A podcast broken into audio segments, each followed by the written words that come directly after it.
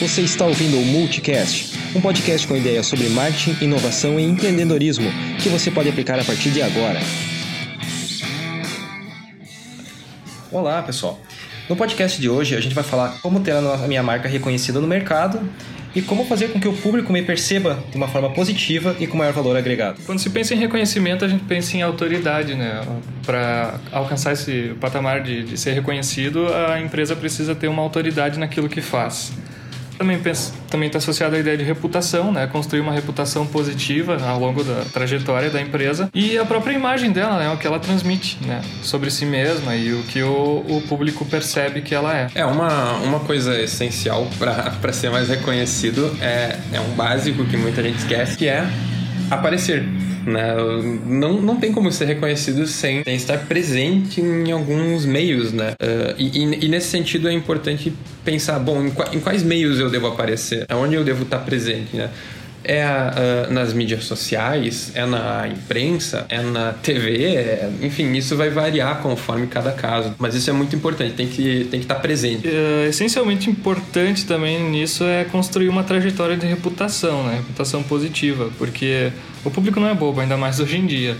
Se a empresa não, não constrói uma trajetória legal, assim, positiva, as pessoas vão perceber. Também não adianta transmitir uma imagem de uma coisa que a empresa quer ser, ela quer ser reconhecida em alguma coisa e na realidade fazer outra, né? Voltando ao exemplo das camisas polo, se você tiver. Não adianta você ter uma grande marca se você não tem um produto de qualidade também. Então a reputação para você ser reconhecido de forma positiva, vai desde a sua marca, o que você deseja transmitir e o que realmente você transmite quando o público entra em contato com a sua marca ou com o seu produto. Além da imagem do produto, uma coisa essencial para se construir o reconhecimento, eu diria que até a primeira coisa é ter bons relacionamentos, né? A, a empresa, as, os profissionais, né, os representantes da empresa construir bons relacionamentos com os clientes e com a comunidade onde atua. Não só com os clientes, com a comunidade onde atua, né? Não fazer alguma, alguma coisa que possa gerar um escândalo ou, ou a empresa ser. A gente pensa na, na Odebrecht, acho que eu pronunciei certo. Uhum. Todo mundo acostumado a escutar esse nome nos noticiários. A... E hoje, uh, que dia é hoje? Janeiro de 2018, se você entrar no site da Odebrecht, você vai ver que eles estão com esforços enormes tentando, uh, digamos assim, resgatar o reconhecimento ou enfim, uh, amenizar a situação, né? Então, a gente pensa que leva todo um trabalho de construção, de reputação, de reconhecimento, de autoridade, mas isso não é garantia, né? É um trabalho que tem que ser constante e se houver algum deslize, alguma coisa assim... É, uma coisa importante quando, quando vai pensar em reconhecimento é que ele vem basicamente de duas maneiras, né? A primeira é as pessoas saberem que eu existo e lembrarem do meu nome, né? Saberem o que eu faço. E a segunda é um reconhecimento de qualidade, de mérito, né? No sentido de, bom, eu ser reconhecido pela minha qualidade em relação ao que eu faço. Uh, por isso que, que é importante isso que o Alan falou sobre não adianta nada uma camisa ter um, um, um símbolo ali que faz ela valer mais se a camisa em si não for um bom produto. Então, reconhecimento parte muito disso, da experiência que as pessoas vão ter quando consumirem o que tu está oferecendo ao mercado. Lembrando que o branding, então a gestão de marca, a assessoria de imprensa, o marketing, eles não fazem milagres, né? Eles conseguem ajudar no reconhecimento e na imagem da tua empresa, mas ela precisa realmente ter isso, né? Ela precisa uh, ser verdadeira no que transmite e os produtos precisam ter a qualidade que elas estão sendo, estão sendo divulgados, né?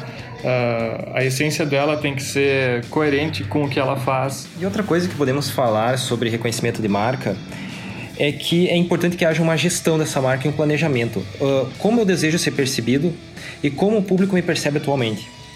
Porque se você trabalhar aleatoriamente, tá, tem um produto de qualidade, você tem uma marca que tem uma certa reputação já, mas você não tem controle sobre essa reputação, você não tem controle sobre essa marca, uh, o público percebe o que ele quer, então você não tem nenhum trabalho em, em que você busca se posicionar.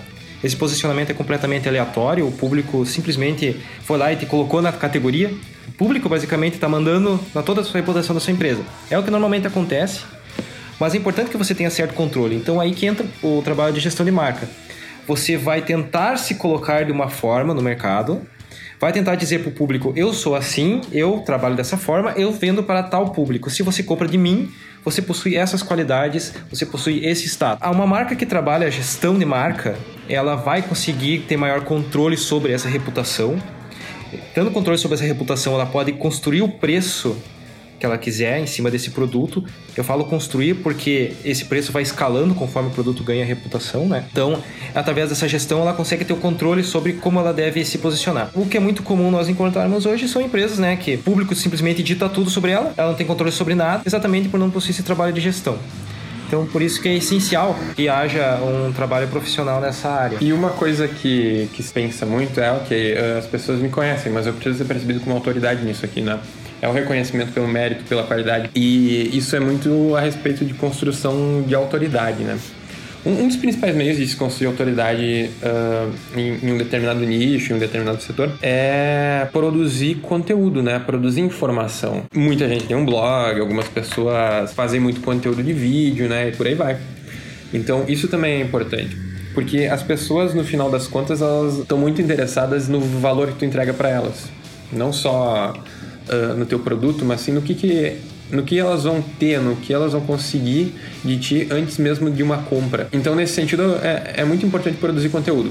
Né? Conteúdo que não, não necessariamente fale dos seus produtos, porque não é necessário ter uma abordagem de vendas muito agressiva nesse momento, quando se quer construir credibilidade, tu quer, na verdade, ajudar essas pessoas sem que elas tenham que te dar nada em troca. Então, produzir conteúdo nesse sentido é, é importante. E produzir conteúdo consistentemente, né? que não seja esporádico, não seja num dia em que você acorda inspirado e ah, hoje vou fazer um vídeo. Não, tem que ser consistente, tem que ter uh, uma certa periodicidade que as pessoas consigam perceber. Para finalizar, eu acho que a gente tem que lembrar daquele valor bem básico assim, a tua marca ela tem que ser sincera, ela tem que ser verdadeira.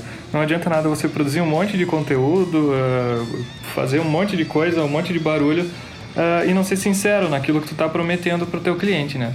Porque se teu cliente comprar teu produto, ou, enfim, contratar teus serviços e acontecer uma quebra de promessa de marca, todo o teu reconhecimento vai água abaixo. Né? Acho que são os pilares, assim, a gente resumiu em autoridade, gestão de marca e a promessa de marca ser sincera, ser verdadeira. Espero que tenham gostado desse podcast, que essas informações sejam úteis para o desenvolvimento do seu negócio e até a próxima.